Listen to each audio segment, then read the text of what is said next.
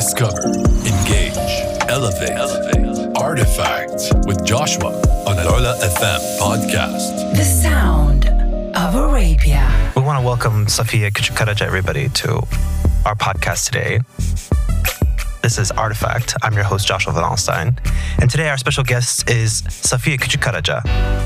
She was one of the first heads of Think in the Kingdom of Saudi Arabia.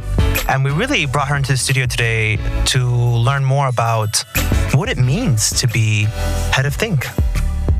And what is Think as a head of Think?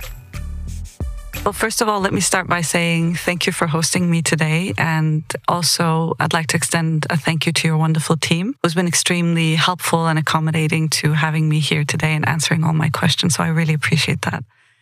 So, what does it mean to, to be ahead of a think? It's a good question. And it's not the first time I get it because when people hear it, they're like, So, what do you do? Do you think all day? Because I think I think all day. yes. But you think professionally. So Hmm. tell us more about that. Uh, I think most people have so much to offer. So if we take one step back, what does a head of a think do? What is it related to? It's essentially related to a think tank. And what is a think tank? A think tank is an institution, an organization where you produce a lot of research, you produce a lot of thoughts around, let's say, policies, around different topics that you want to have clarified. So for me specifically, during my you know previous experience, I used to do that around healthcare sustainability, education, AI, and robotics, and then about humanity and society, people on planet in general, and try to see what can we do to solve some of the biggest problems that the people on the planet are going through right now. One of the first things that you have to do when you're in that position, well, this is my humble opinion. Everybody can have their own, you know, strategy. Well, this is your experience, Sophia. Exactly. But my experience has been the first thing that you have to do is you have to realize and understand and accept that what you know is you actually don't know. And as soon as you realize that, then your whole lens shifts. And you actually sit there with some of the brightest minds on the planet. And you sit there and you actually listen to them.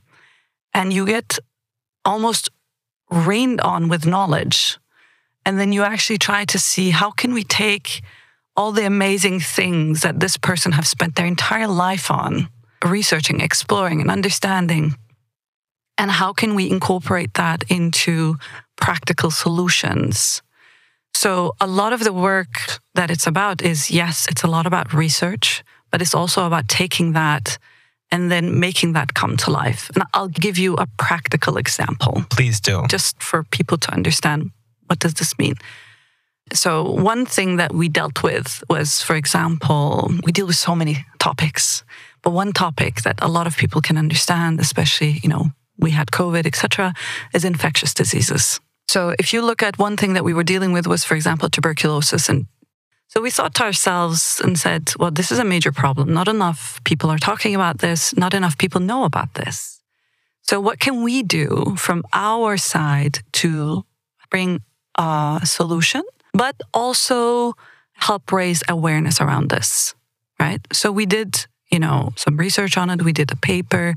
We launched an index around the specific topic for people to basically know we were one of the first ones who were actually able to track the monkeypox because then we started tracking all infectious diseases, right? But then we said, well, that's not enough because we need to put our money where our mouth is. So we decided to launch a research chair, coincidentally in Denmark, with one of the best immunologists that is out there, who's basically figuring out how does your immune system react when it's inflamed with a virus like TB. So you basically take that hat and then you apply it to whatever topics that you have. This was healthcare, infectious diseases, but you can do the same with education. How can we create equity in education and make sure that everyone can have access to education and improve themselves in their lives and get jobs, for example? Yeah. Amazing. So essentially, you professionally think and digest data and information, and you boil them down to the essence of practical terms that people can later build strategies and use as a baseline, essentially, to tackle whatever calamity or whatever outcomes they're looking for. That's right. That's it's it's very well summarized. That's essentially what we're doing. Well, I learned from the best. Thank you.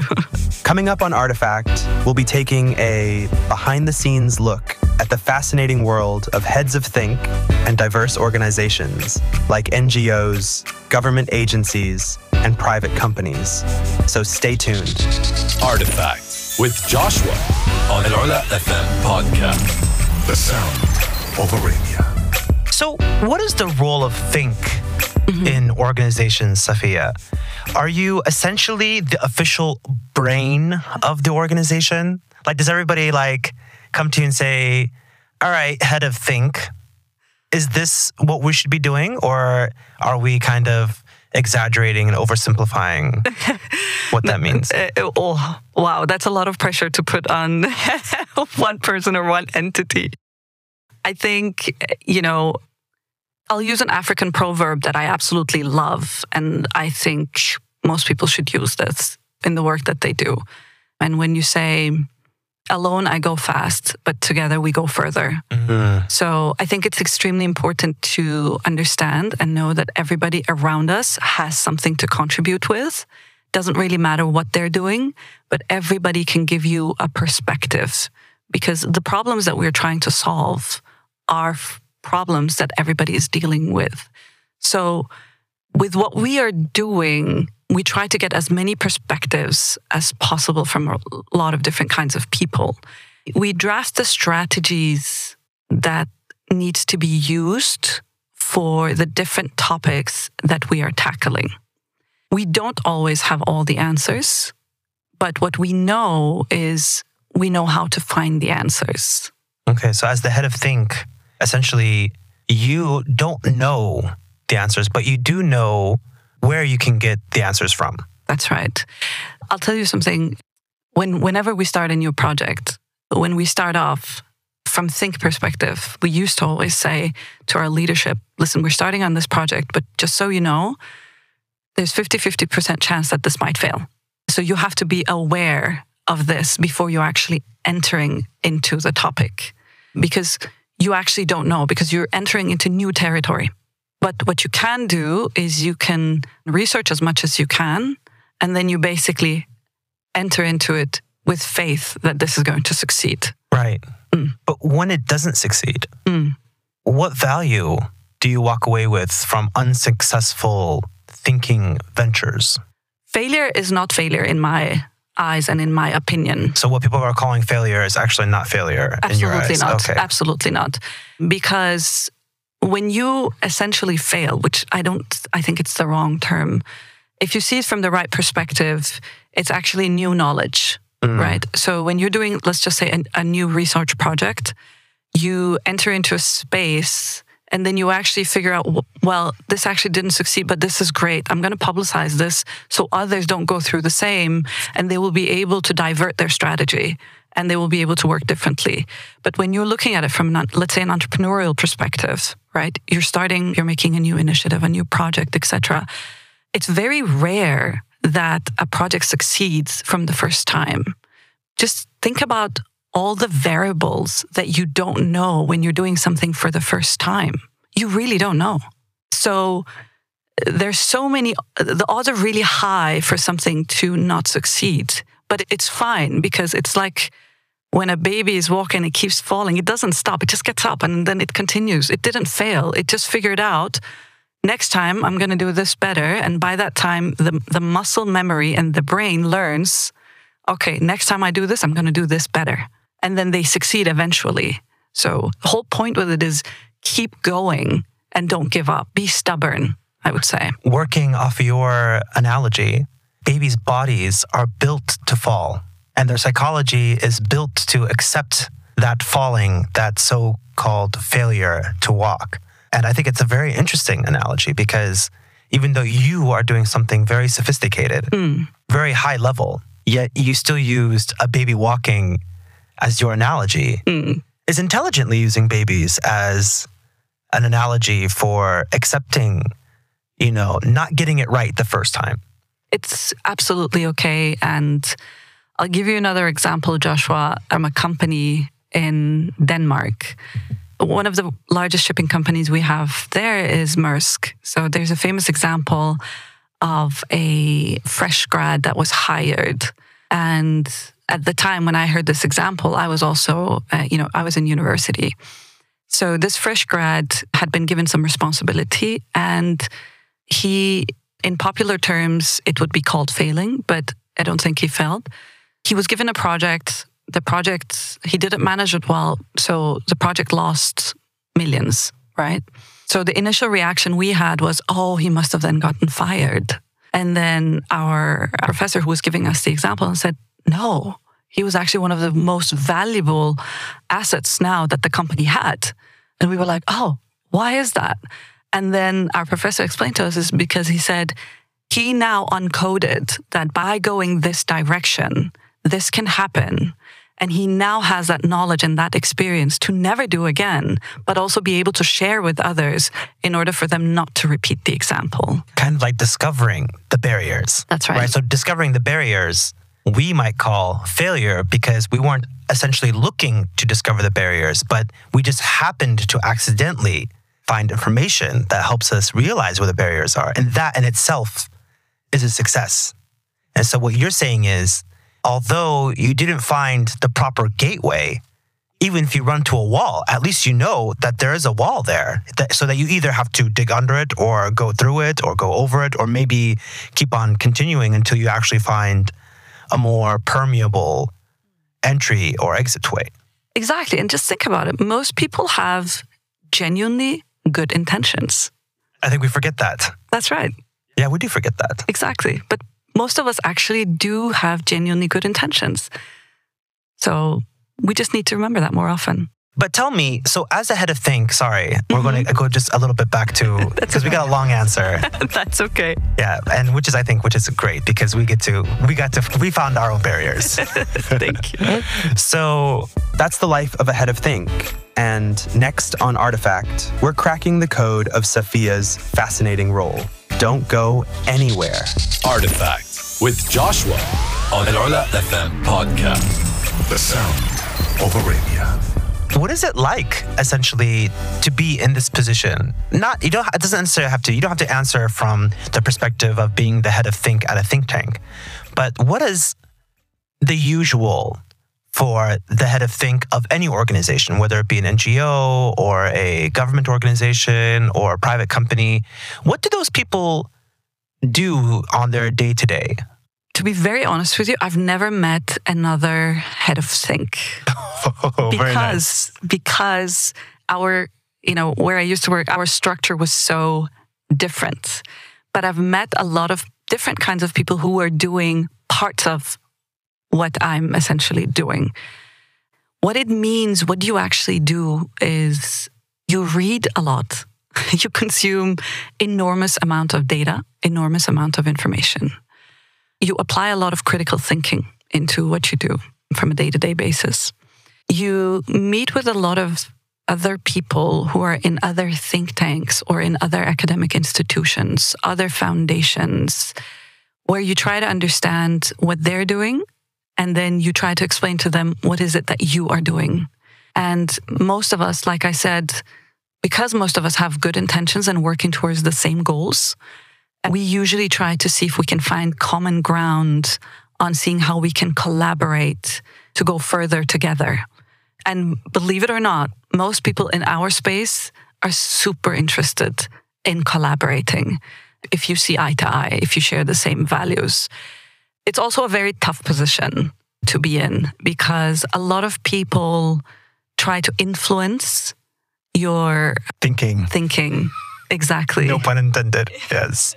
So it's a position where, you know, the natural standpoint that you have as human is you want to accommodate and you want to, you know, be inclusive. And a lot of the times we are inclusive, but when it comes to facts, when it comes to data, when it comes to strategy, etc., you have to be a little bit tough in not having your agenda influenced by others while being respectful to their viewpoints.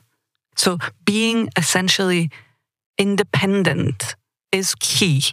So it's part of what you do, but you do so many things because it's an incredible role. Uh, I wish at some point people would, you know, uh, try to bring different people from different departments to such a position for them to explore what is this actually. When we get back, we'll dive into a thought provoking exploration of identity, experience, and the power of connecting the dots right here on Artifact. Artifact with Joshua on Al Ula FM podcast. The sound of Arabia. You know, when I was looking at y- you as a potential guest, there were so many interesting layers to who you are personally and professionally. Here you are from Asia Minor, right? Grew up in Denmark, educated in Denmark, and now you're as the head of Think for a global organization based in Saudi Arabia. And so for me, it was like, how many dots is this lady connecting constantly? Do you know what I'm saying? And do you think your personal upbringing, genuinely, do you think your personal upbringing and your life situation made you a more ideal candidate to become a head of Think? Or was it only based on, you know, your qualifications? It's a tricky question, and I'll answer you as genuinely as I can. I think when you're appointed to such a position, when you're appointed to such a role, who you are is part of your merits, it's part of your credentials, which is, you know, your identity because you have to be in a position where you mentally see things from multiple angles. So you can't just see things from one point of view, right? So you can't really you- you're seeing a specific topic or you, you you're you're going to explore the topic of I don't know sustainability, right? If you have only explored things from one position or from one angle, the results are going to be different versus if you try to be as inclusive as possible. So I think me having the background that I have has definitely contributed but it's a tricky one to answer. It's I think it's it's contributed, but when you're in, in the position that I'm in, merit is extremely important because talking to some of the smartest people on earth, right? And they need to talk to someone who speaks their language and who understands them and who respects their background. Uh, so you have to have some sort of a merit to be able to carry out the agenda of your institution essentially. But when pointed to the position, I think best candidates for such positions are people who have a very diverse background, just to make sure that they have a diverse lens. I really, really, really, really do respect that because I think there's so many lost opportunity when we search for candidates or people to fill positions based solely on qualifications. And I know that's opposite to what a lot of people are saying and a little bit opposite to what you said about merit. I think merit is extremely important. I mean, we can't just fill positions because we like those people or we think they're charismatic or we think they are smart. But I think when you match that intelligence, that IQ with the EQ, the mm-hmm. emotional qualifications, do you know what I'm saying? The emotional intelligence, then you really find a very ideal person to work with because not only do you have the work experience to work with those type of people, you also have the life experience. If you look at it in practical terms, Sophia, which is something that you do all the mm. time. I know, I know I'm, I'm preaching to the master here, but Thank you. You're so kind. when you think about it, and even though I'm a humble, you know, I'm a humble guy out of Texas. no, you're not. when I see when I see people that have extremely interesting personal, private life experience, hmm. and they're able to synergize that with their professional experience, hmm. the outcome is people like you, people who can not only relate to others through their professionalism, hmm. but also through their personal experience. And so, what good are those people who are super professional and they have all the qualifications, yet they're not able to relate to others? And I think a key word that I would like to highlight here is the word respect. I think it's very important that we are respectful to the people that we are dealing with. Now, when I'm telling you that I'm speaking to a lot of very smart people, it's not because I am like them or I understand what they say, but I am I, I respect them and I make it very clear in the beginning that I said, look, I'm actually not an expert in, in your field, but I'd be grateful if you can help guide us or if you can help share information about what it is that you're doing. So a diverse background is yes about you where you're from etc but it's also about the actual professions. And even if you don't know it's okay. You just have to be clear and be respectful to the people that you are engaging with about the specific agenda. All right, guys, stay tuned on Artifact to hear from Sophia about similar roles to the head of Think in ancient times and whether it's a modern rebranding of an age old function. Artifact with Joshua on Al Ula FM podcast. The sound of Arabia. So, take us back, Sophia, to the history of head of think. Okay. So, you know, in in ancient empires used to have like seers, or they have like people who can like fortune tellers, and they have you know um, so-called magicians, and you know very very high like Alexander the Great would have went to somebody and asked them for advice on policy creation, on you know help someone to help him organize his thoughts. Of course, those people were using legend and myth and superstition to guide those thoughts, help organize those thoughts, give language to those thoughts. But is that kind of what a modern head of think does? Like, I want to know is this really something that just came up? This being head of think, or is this a rebranding of something that human beings have been doing for literally thousands of years? look the specific position that you know i was holding was it was multiple things in one multiple teams under me where under normal circumstances those positions uh, or those teams they would be separated so we would have let's say innovation and we had initiatives and projects programs you have research you have thought leadership a lot of that is under one pillar. But if you look at them separately, they have existed for as long as humanity have has existed, right? Because essentially we are all people who create projects, programs. We're all entrepreneurs. We all have thoughts. We all have something that we can contribute with. No matter what people say, everyone has something that they can contribute with. Doesn't really matter. One thing in terms of, you know, organizing your thoughts and analyzing something. I know this is going to sound strange. It's not on my CV anywhere, but I did study law for a couple of semesters. And what I would say, I would recommend for anybody, um, whether it's high school, whether it's university, if you don't want to take a couple of semesters like I did, just take one course in law. What you learn there is to work with things, projects, processes, whatever it is, in a very myth, uh, I cannot say the methodol- myth- methodological way. You, you said it better than I could. Thank Yeah. you. Where basically, you know, if you have a case, a topic, whatever it is, you'll see it as one big mountain. Say, how on earth am I going to climb this mountain? Because you're you're seeing it. But what you learn in law school and while studying law is you're able to dissect things into smaller blocks. So it's digestible and chewable for everyone. So everyone will be able to contribute, but you yourself are suddenly able to dissect things and process things yourself. Because if things are too big and too much, you, you, you won't be able to accomplish and finish.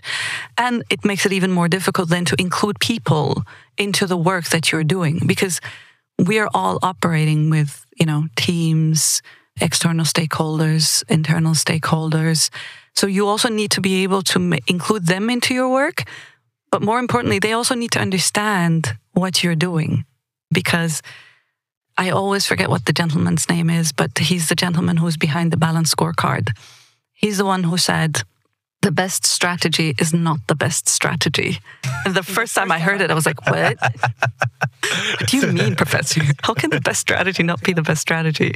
He said, the best strategy. And I was listening like intensely. You know, I was like, what is the best strategy? Because I'm in, listening intensely now that you're recording this story. Yes. I always forget his name. I have to look him up again. The best strategy is the strategy that your people understand because Because they are the ones that have to implement your strategy, Very nice. right? Very nice. My mind is blown. Thank you. I, I can't think anymore. So thank God you're here. Oh God, so many puns, huh? I can't help it. I told you I'm from Texas. I can't help it. All right, guys, we're about to dive into the real deal behind the Head of Think title. Get ready to explore the fascinating depths of this role when we get back on Artifact. Artifact with Joshua on Al Ula FM podcast. The sound of Arabia. Sophia, so I had this very stereotypical, silly, you know, idea mm-hmm. about what it could mean to be head of think. Okay. And so I was like, you're essentially a crystal ball. Mm. People, people gather around you and like, all right, should we do A or B? And then you spit out like this AI, do you know what I'm saying? AI wisdom. And this is essentially what I thought. Mm-hmm. I want to know, mm-hmm. confirm for me this suspicion I have. Is there one item, one tangible object mm-hmm. that does what you're doing? Like AI, for instance, are you the you know the human form of ChatGPT? Oh no way, not at all. Only me, but for for people in general. And now, when we were talking about AI and replacement of you know what we are doing as humans, because I think that's what you're moving towards, right? That's like it's as if you thought about that. it's so funny. But it's, in my opinion, it will be uh, impossible to replace humans and human thoughts, human interactions by tools, by AI, by robotics. If you think about it, AI is math, it's algorithms that's created by humans. Mm-hmm. Right. So you can't really replace humans. But what I see, what we can do as human beings, Crystal ball moment coming. Yeah. Crystal ball moment loading. All right. I think we can use those tools for the benefit of humanity and society. I see AI as a tool that we can use um, for making our lives better. Is AI perfect? Far from. Will it ever be perfect? I really have no idea. Does it need to be regulated? Absolutely. It's just like when we just got cars, right? Do you remember? Everybody Yes. was just driving around without uh, a, a license. License. and no, you know, traffic lights or anything like that. But then we started regulating it. Why? Because we need to. The same thing is with AI and those tools that we are using. I mean, even the founders of ChatGPT said that it should be regulated. So it's not like you're against the industry or Not anything. Not at all. Yes. No, no, no, not at all. It, it needs to be, whatever we use, it needs to be used for the good of humanity. That's it. Amazing. Sophia, when it comes to culture and heritage, Mm-hmm. what would a head of think do? So, you know, our listeners are interested in history. Our, our program is called Artifact. That's right. And so they're interested in history, they're interested in culture, they're interested especially in al-ula. hmm So, what would somebody in your position think hmm about al-ula hmm and it's expanding or it becoming a hotspot for global tourism Mhm. and preserving the cult? I know I'm asking a huge question. Yes, you are. but it's Sorry, okay. too- many inputs. It's okay. I'm, I know I'm you- trying you to do it. process it while you're talking. Tell me. What are the implications of a head of think for the tourism industry? Mm, good question. Essentially, the question boils down to, you know, should the tourism industry have such a function? Should similar organizations have such functions? And I think so. First of all, let me start by saying I think what Al Ula is doing is fantastic. I think the leadership of it is doing fantastic. These are not me being nice, but the results are speaking for themselves. It's visible. It's not one of those things where you can't really see what they're doing. The results are very visible. And now you guys have reached a point where you're getting international tourists coming. Hmm. I've seen it. I've seen international people that I follow coming and posting from Al Ula, and they are not influencers that have been paid. It's genuinely tourists that have discovered this fantastic place. Now, when you're doing what we are doing within, you know, research, think tank space, etc., you're essentially making policy recommendations. You are creating global awareness, and you can help shape the agenda when it comes to this specific topic. And I think, in my humble opinion, that team behind Al Ula have proven themselves that they are able and capable to help contribute to the global agenda domain, a function, a unit, couple of people. They can give back to the global community because they have something to say. And what they are saying is of very high caliber. I've seen it, I've experienced it. And I genuinely do think that the world needs to hear more from successful Saudi entities, from successful Saudi leaders, because there are so many of them, but the world just doesn't know yet. And it's again about bringing the lens from a different perspective, because imagine if you're sitting somewhere in Europe, you're sitting somewhere in North America, and you're designing your policies, you're designing your strategy, but you're only able to do it based on what you already know. But what if you give back with what you know, what you have learned, what, what you have explored? Imagine the wealth that you can create in other places other than Saudi Arabia. Just to multiply what you're saying, not to pat myself on the back. You deserve it. Thank you so much. But I always imagine it as Al Ula is home to 200,000 years of human existence. Mm-hmm. And so when you look at Al Ula in those terms, 200,000 years, not 2,000 years. I mean, a lot of a lot of places around the globe boast about having 2,000 years, 3,000 years of heritage and culture, and that's all very nice. But when I'm talking about 200,000 years of human inhabitation, today, the community in Al Ula and the Royal Commission for Al Ula hmm. are giving a voice to people who existed 200,000 right. years That's ago. That's right. And really, I'm so impressed on how th- their memories of their existence, their lives are being, you know, rehabilitated. Right. And they're being given a voice again.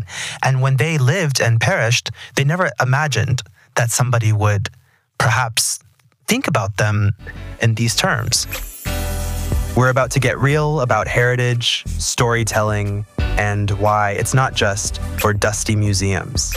Stay tuned, Artifact fam, because when we get back, things are about to get interesting. Artifact with Joshua on Al Ula FM podcast. The sound of Arabia. And so when you're thinking, uh, your professional thinking, of course, Sophia, when you're thinking about culture and heritage, what are some of the most important aspects? Like, some people like culture for the sake of culture. It makes them feel sophisticated.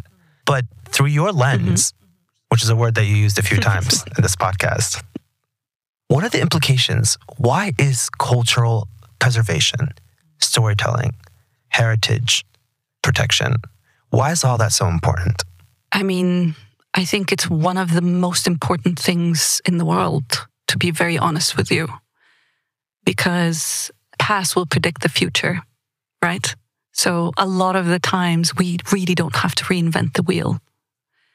And if we did not take care of our heritage and our culture, we would all be the same. And what a boring world that would be. So essentially, you're saying heritage and cultural preservation and storytelling is keeping life interesting and meaningful. Absolutely. It helps bring so much authenticity.